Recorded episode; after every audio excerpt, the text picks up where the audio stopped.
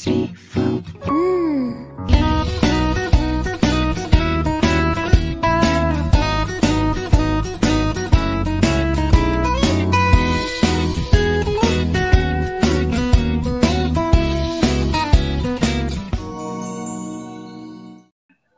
ini kan walaupun masih mas- meskipun masih terbilang baru, tapi apa aja sih Kak pengalaman yang paling berkesan nih selama ini? Jawabin pertanyaan-pertanyaan itu berkesan banget ya sih. Beda-beda sih Iya. sebenarnya berkesan yang buat Mungkin kalau gue ngelihat eh, pertanyaan-pertanyaan netizen tuh kadang-kadang suka yang out of ya maksudnya kita nggak ngebayangin aja pertanyaan-pertanyaan yang aneh-aneh di netizen dan ternyata memang ya itu realitanya gitu. Karena adalah pemikiran kayak gitu. Tapi ternyata ketika kita boom gitu kan eh, ada di media sosial ternyata macam-macam gitu. Nggak nggak nggak bisa kita batasin dan ternyata wow oke segitunya ya sampai seliar itu gitu kok eh, apa eh, apa komen-komennya kayak gitu. banget sih apalagi iklim eh ya itulah apa kita komunikasinya apa eh, metode komunikasinya juga jadi harus berbeda nih antara di Instagram misalnya dengan di TikTok gitu. Kalau di Instagram kita mendapatkan komentar itu biasanya akan eh, lebih eh, soft ya. Kalau aku bilang mungkin soft dan lebih eh, nyambung gitu dengan kita karena memang komunitasnya ya itu aja gitu dan eh, nyambung dengan apa yang kita misalnya bicara teknologi komentarnya terkait teknologi gitu. Tapi kalau udah di TikTok ketika sistemnya itu algoritmanya benar-benar booming gitu eh, 500k langsung view-nya kalau FYP pertanyaan itu dari mulai mie instan misalnya pendapat dari mayat itu, itu dari eh, macam-macam lah. Ya memang ini realitanya dulu ada memang berita-berita zaman kita kecil gitu. Eh, ya namanya adonan adonan dari sampah gitu segala macam. Tapi eh, menjawab kita untuk melihat pertanyaan itu dan menjawab gitu kayaknya tantangan juga buat kita ke depannya bahwa ya banyak tugasnya itu tugas tugas masyarakat untuk eh, tugas kita untuk edukasi masyarakat baru dimulai nih kira-kira gitu. Itu berkesan banget sih ngelihat-ngelihat komentar yang seperti itu.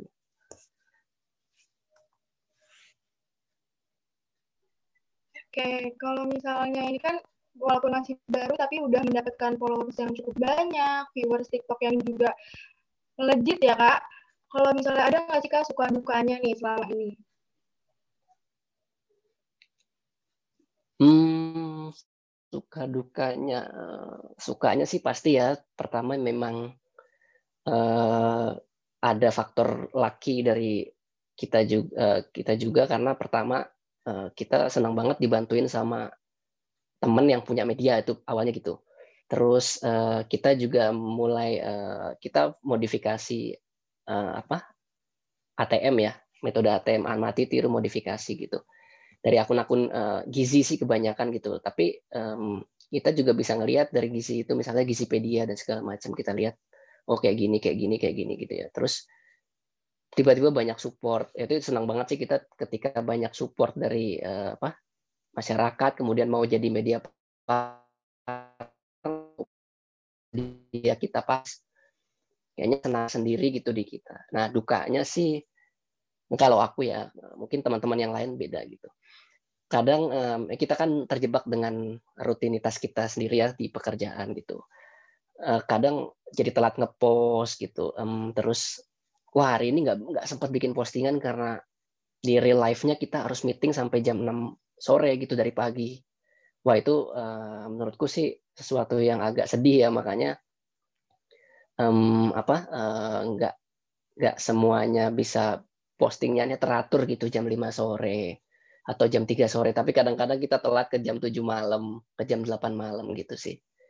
Pingin pingin tetap edukasi tapi itu adukanya ya um, kalau kita harus berbagi juga rutinitas hari dan keluarga tentunya itu kira-kira. Uh, mungkin yang lain ada yang mau nambahin? Masih pada tahap suka-suka dulu ya. Maksudnya ya kadang dukanya ya emang lagi nggak ada ide aja. Cuman kalau sukanya ya yang penting kan tujuan kita tujuan kita utamanya apa? Kan edukasi. Kalau misalnya diterima syukur alhamdulillah. Kalau nggak diterima ya coba lagi. Gitu aja sih. Nothing tulus lah. Maksudnya yang penting kan niat niat kita tuh baik untuk mengedukasi masyarakat untuk bisa tambah pengetahuan buat ya seenggaknya kalau misal lo uh, nge-scroll nge-scroll Instagram, TikTok itu kan adalah satu yang manfaat gitu, nggak cuman ngeliatin foto-foto yang maksudnya yang ya yang nggak ada manfaatnya gitu, ada aja gitu kan. Tapi ya at least adalah satu dari dari feed lo dari uh, apa for your page lo yang manfaat gitu. Ya mungkin salah satunya kita gitu. Um, mungkin sedikit atau uh, kan komunitasnya masih kecil juga, maksudnya hitungannya masih kecil tapi uh, dapat feedback dari masyarakatnya juga baik gitu kan dari Instagram. uh, karena feedbacknya juga baik, uh, tadi juga dari uh, uh, nerima untuk kayak mahasiswa-mahasiswa yang mau ikut gabung, mahasiswa yang mau uh, belajar gitu kan boleh gitu. Oh ya, komunitasnya kan masih kecil. Tapi kan uh, Proud Foodism ini juga ngebuka buat mahasiswa untuk bergabung. Gimana kalau misalnya ada mahasiswa yang ingin uh, sharing juga, bergabung juga, tapi bukan dari sektor, maksudnya kayak orang-orang yang berpengalaman di uh, dunia pangan gitu. Kayak mungkin kayak aku sendiri atau teman-teman sendiri dari jurusan komunikasi yang mungkin cuma tahu beberapa tentang pangan tuh atau tentang makanan atau kuliner itu cuma sedikit gitu. Hmm, oke oke. Uh, pertanyaan bagus ini. Hmm, sempat kepikiran kayak gitu. Uh, meskipun sekarang memang kita uh, fokusnya ke teman-teman di jurusan teknologi pangan dan rumpunnya gitu ya. Memang ada pikiran untuk aku ya secara pribadi ada pikiran uh, bisa nggak ya nanti kita um, kayak mengadakan apa ya TOT ya kalau nama bahasanya training of trainer kayak gitu ya. Jadi um, uh, kita itu mengajarkan atau uh, mentraining uh, mahasiswa atau masyarakat even itu bukan jurusannya pun kita kita kita kita bisa training gitu ya. Yang nantinya itu teman-teman mahasiswa bisa menyalurkan ilmunya itu juga kepada masyarakat gitu. Um, ya mudah-mudahan bisa sih ke depannya gitu uh, yaitu selama kita kalau udah kita udah kuat gitu di uh, foundationnya kita udah kuat core-nya kita udah kuat kita berani sih melakukan itu. Doain aja ya kak. Aku sih sebenarnya welcome welcome aja. Cuman itu kan akan menjadi memberikan warna baru juga kan buat misalnya karena kita yes. backgroundnya juga teknologi pangan mungkin terlalu science tanda kutip gitu kan. Mungkin anak-anak komunikasi akan lebih komunikatif gitu.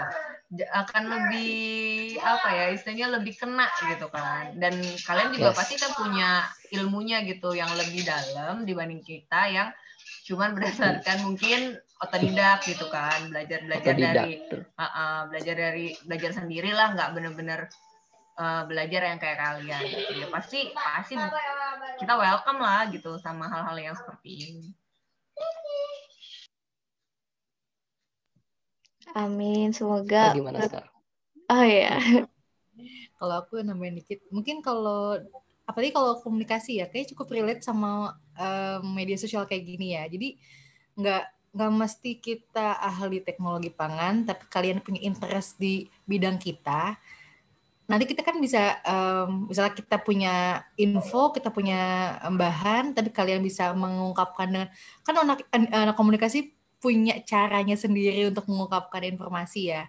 Mungkin uh, dengan bantuan tim-tim dari anak komunikasi bisa lebih um, diterima sama um, apa namanya penikmat penikmat dari proud foodism. Kita kan belum tahu nih soalnya di Instagram mungkin oke okay, peminatnya cocok nih sama um, pos-posan kita. Misal TikTok dengan pos-posan um, batas podcast, kita belum bisa masuk ke podcast. Mungkin bisa dengan bantuan teman-teman di luar teknologi pangan sendiri bisa uh, bantu naikin proud Foodism sih. Contohnya komunikasi, nggak menutup kemungkinan untuk jurusan lainnya sih. Oke, terima kasih Kak uh, atas jawabannya. Uh, semoga uh, Proud Buddhism uh, makin jaya, makin terkenal, makin besar. Amin. Amin. Dan Makasih. makin ya makin terbuka lagi apa uh, untuk tambah anggota barunya dan memperluas komunitasnya. Oke, mungkin uh, segitu aja kali ya Kak pertanyaan dari kita. Kalau uh, ada kalau misalnya kakak ada yang mau disampaikan lagi boleh disampaikan lagi.